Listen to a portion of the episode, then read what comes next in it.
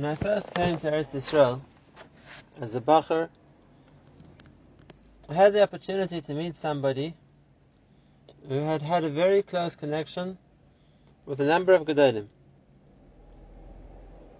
And I was fascinated to hear what common features he had seen in the different Gedolim he had known. People who, by personality, were very different, but nevertheless, they all became Gedolei Hador. And I asked him what common factors he found throughout all of them. After thinking about it for a little bit, he responded with three points. He said the first thing, every single gadol was somebody who didn't waste time. They were always thinking in Torah. Whether they were busy with traveling or dealing with other things, The mind was always thinking about Torah. The second point, he said, was the dikduk bahalacha. The care with every action that was done perfectly right al halacha. Nothing was overlooked or done by mistake. And the third thing was an overriding concern for Klal Yisrael. Constant occupation in Torah, diktik b'mitzvahs, and concern for Klal. So I told him if those are the points you can mention, then he hasn't said any chidushim. Because we know that there are three pillars on which the world stands, and then it's understood that a person who develops themselves in these three areas will also be a person who becomes great. Those three areas are Torah, which is thinking in Torah, learning Torah constantly, ala avoida, which is our observance of halacha, and al gemilas chasadim, not just for the individual, but even on the communal, on the national level, our wanting to help, do what we can for Klal Yisrael.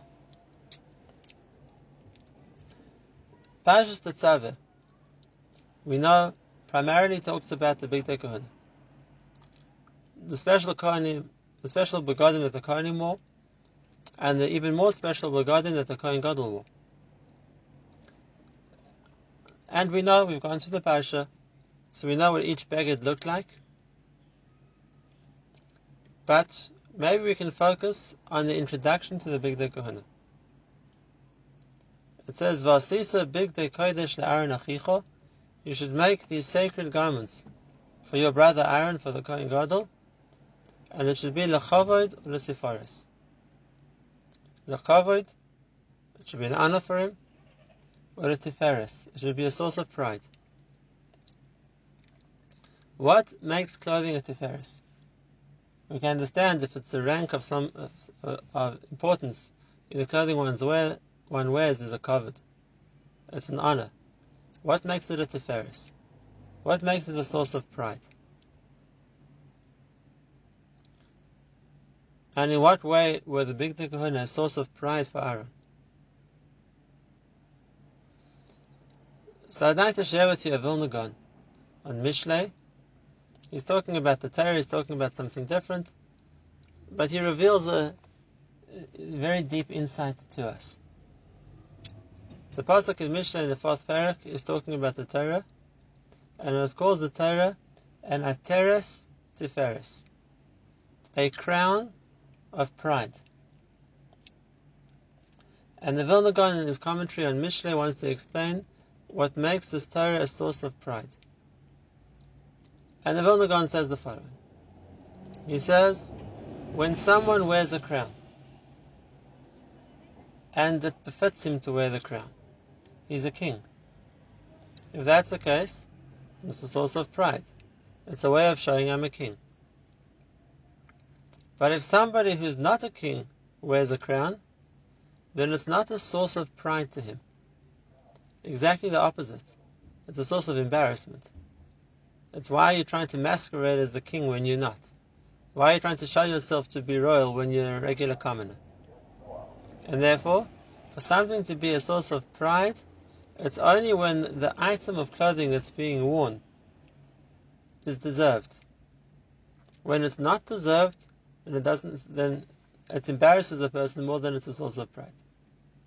And therefore, an ateris, a crown, has to be an ateris tiferes, a crown which is a pride to the one who's wearing it. It's a sign that he deserves to wear it. We'll have to give a marshal. Imagine a bar mitzvah boy, all excited to have his first hat and jacket, and so he comes to shul for his bar mitzvah, wearing a homburg and a rabbinish frock. You might think these are choshev clothing, the attire of a Talmud Chacham, but on a kid, it looks ludicrous. It doesn't cause pride, if anything, the opposite. It makes a laughing stock of him. When you're talking about a senior Rosh Yeshiva, when he's wearing the Istar Rabbanan, the attire of a Talmud Chacham, then it fits the person wearing it, and then it's a source of pride. But when the clothing doesn't fit the wearer, then it's not a source of pride. If the bride wears a wedding dress, it's a source of pride. But if a person is not a bride and she's wearing a wedding dress, it looks ridiculous. And therefore, the Vilna says that for a person who deserves, so to speak, has learnt Torah, then the Keser Torah is a tiferes for him. It's a pride for him. But for a person who hasn't learned Torah, it's not a source of pride. To take on the crown of Torah when a person is really an ignoramus, an am ha'aretz, is just an embarrassment. Let's look at an example in the Gemara of such a thing. Today we view jewelry as something which a person, if they can afford it, is entitled to wear. But let's look at the way that the Gemara tells a story about who deserved to wear jewelry. And the Gemara tells the story of Rabbi Akiva and his righteous Eshes Chayil Rachel, that she allowed him to go and learn for 24 years while she remained alone and in poverty. And Rabbi Akiva promised her, he said, one day when I come back, I will buy you a Yerushalayim shel zahav, a tiara which she would wear on her forehead out of gold with the skyline of Yerushalayim. And Rabbi Akiva kept to his word. In his later years, he became wealthy, and he bought his wife Rachel and at uh, Yerushalayim shel zahav. This frontispiece, this crown, which had the, so to speak, the outline of Yerushalayim out of gold. Now, this was obviously a ornament which aroused a lot of envy in other ladies. And the Gemara says that the wife of the Nasi, Rabbi Gamliel, asked her husband, know, for my next anniversary gift, I also want a Yerushalayim shel zahav. If Rabbi Akiva could afford it, then the Nasi, who's the prince of Klal Yisrael, for sure would be able to afford it. And she wanted one as well. And Rabbi Akiva told her, you don't deserve one. You don't deserve it. Why? He said, You didn't give up your husband for 24 years, like she did. And therefore, it's something which needs to be deserved, not just something which can be afforded.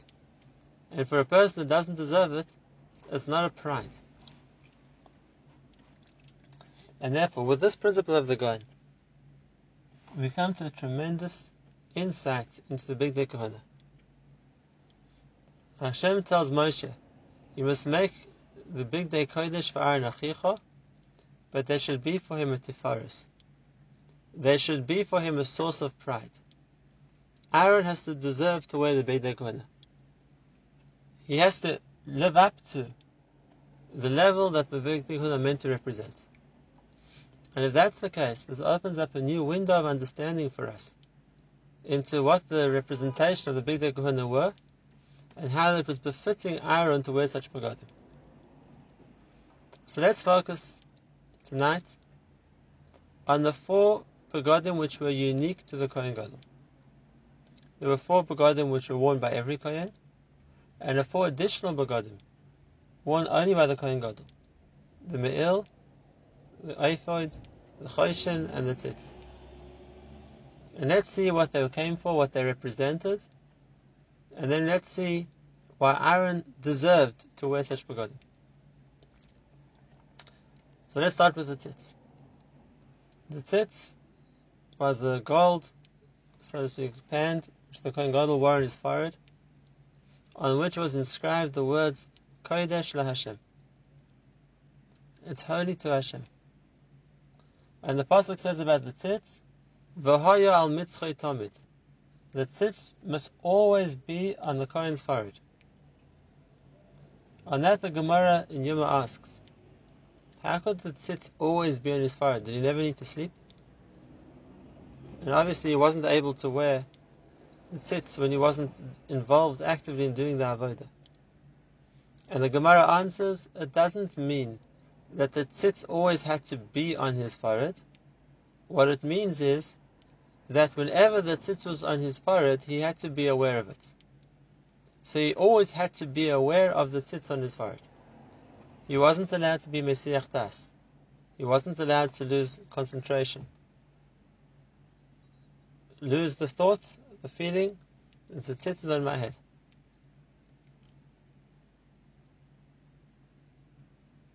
The Gemara learns from this that just like the tzitz, which was on the Kohen's head, he had a din to always be thinking about the tzitz. If the tzitz said on it, Kodesh LaHashem, then the Kohen's thoughts always had to be Kodesh LaHashem. And if the Kohen wasn't able to maintain the purity of his thoughts, that focus of his devotion, that his mind was always Kodesh LaHashem, sanctified for Hashem, then he didn't deserve to wear a tzitz. And on that the Gemara adds that from the tzitz we learn to the halacha of tefillin. Just like Hashem's name is written on the tzitz, Hashem's name is written on our tefillin. And if we're wearing tefillin on our forehead, then we also need to deserve to wear the tefillin. We have to have focus. We can't be Mesiach Das. Lose an intention to the fact we're wearing tefillin. We know that primarily the mitzvah of tefillin was to be worn the entire day. And yet, there are very few people today who wear tefillin the entire day. We just wear it for shachris. And the reason for that, one of the reasons for that, is because a person is not allowed to be Mesiach Das. A person is not allowed to get distracted from or thinking about the tefillin while he's wearing them. And therefore, for a person to be on the level that throughout the day his mind is focused on his tefillin is very difficult. It's difficult enough to maintain that focus just through the davening. And therefore, it's better not to wear the tefillin throughout the day, even though it's a mitzvah deraisa. But it's better not to wear the tefillin throughout the course of the day if a person isn't able to maintain the concentration on wearing tefillin. Because the tefillin are also called a pe'er. They're also a crown and they're also a sort of pride to the person. But then it has to match the person that deserves to wear them. The person that deserves to have on himself the symbol of Kodesh LaHashem is a person whose thoughts are Kodesh LaHashem. And that has to be constant. And then we get to the second bagged, the Me'il. The Me'il was unique in that it was a bagged which just covered the entire body of the Kohen from his neck until his ankles, and was made completely out of tchelis. All the other Kohen were either just white, linen, or they were made of a variety of different hues, of red and of purple and of gold and of blue, all mixed together.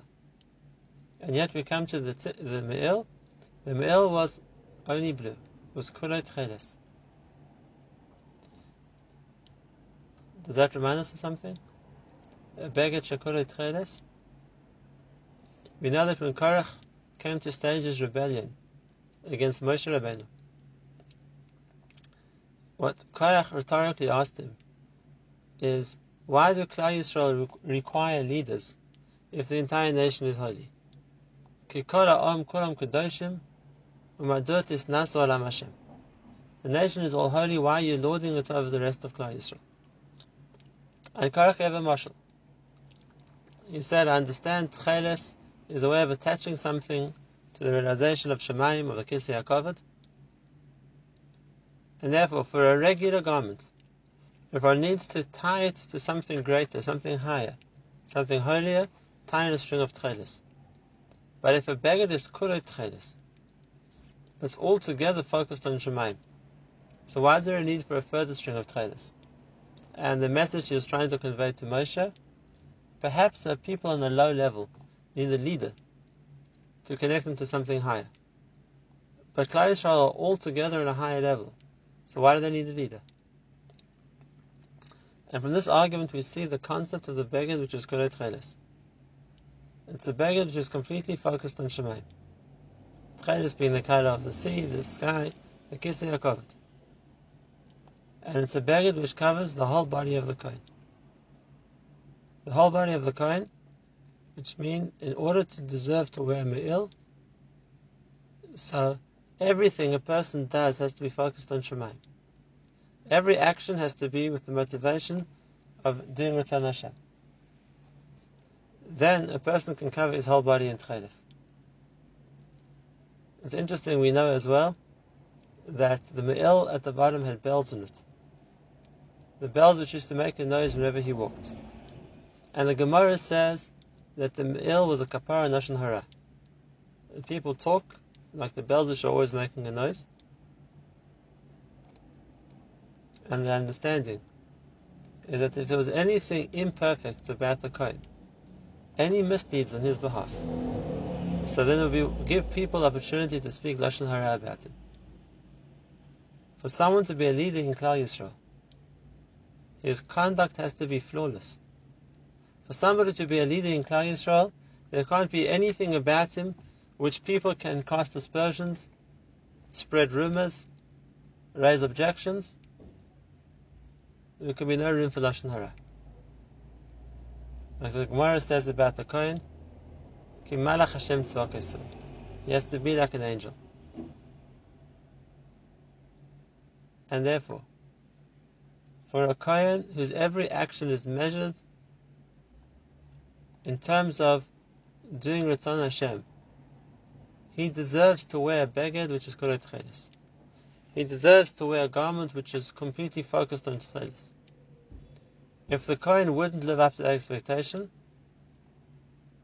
there would be holes in that beged of tchelis, then it's not fitting him, so to speak, to wear the me'il of the Kohen Gadol. That's the second beged. And the last two, the ephod and the choshen. So, while the ephod and the choshen are two separate begodim, which were held together by chains, tied to each other, tied to each other by bands, but we find that the primary point of each one was similar.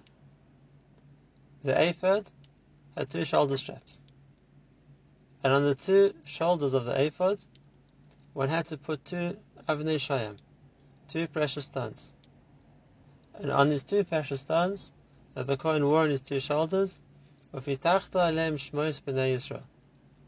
Shisha mishmoisham ala even ha'achas, ve'shmois shisha nesorim ala even ha'shenis. The names of six Shvatim were on the one stone, the names of six Shvatim were on the other stone. Similarly, the Choshen. The most striking feature of the Choshen was the 12 precious stones, the 12 jewels, which, were, which were embedded in the Choshen, on each one was the name of one of the Shvatim. And the Torah tells us about it. When it talks about the ephod, and it tells us about the Kohen putting the two avonim on his shoulders, so it says that Aaron should carry the Shmois b'nei Yisrael, the Zikaron ifnei Hashem. Aaron should carry the names of b'nei Yisrael, which were etched in those stones on his shoulders whenever he came in front of Hashem. And when it talks about the stones of the Choshen, which likewise had been inscribed with the names of the Shvatim of Klal Yisrael, so there again the pasuk says that Aaron had to hold Mishpat b'nei Yisrael al liboy. He had to carry the Mishpat of Klal Yisrael in his heart, Lifnei Hashem Tamid. What was the meaning of these two begodim? The Ephod and the Choshen. And I feel the meaning is like this. There were two places where the names of Klal were written. One was on the Avnei Shoham, the shoulder pieces of the ephod, and the one was on the stones of the Choshen, which which Kohen wore over his heart. to be a leader of Klal Yisrael, one needs to take the burden of Klal Yisrael on his shoulders and carry them in his heart. If the Kohen was able to do that, to carry the names of Klal Yisrael, to take the responsibility for Klal Yisrael on his shoulders, and the concern for Klal Yisrael in his heart, then he deserved to wear an ephod and a choshen. And if you've been listening to what we've been saying, you'll see these are exactly the three elements which make up an Adam Gadol. The total focus of one's mind, which is Kodesh La Hashem, thinking about Ruchnias, thinking about Torah, that all a person's actions are pia al pia halacha, he's covered his body with a beggar which is kulei tchelis, is flawless in what he does, and a constant concern and responsibility for Klal Yisrael. If the Kohen Gadol lives up to this expectation, then the begodim he wears are a source of tiferes. They're a source of pride. They're deserved.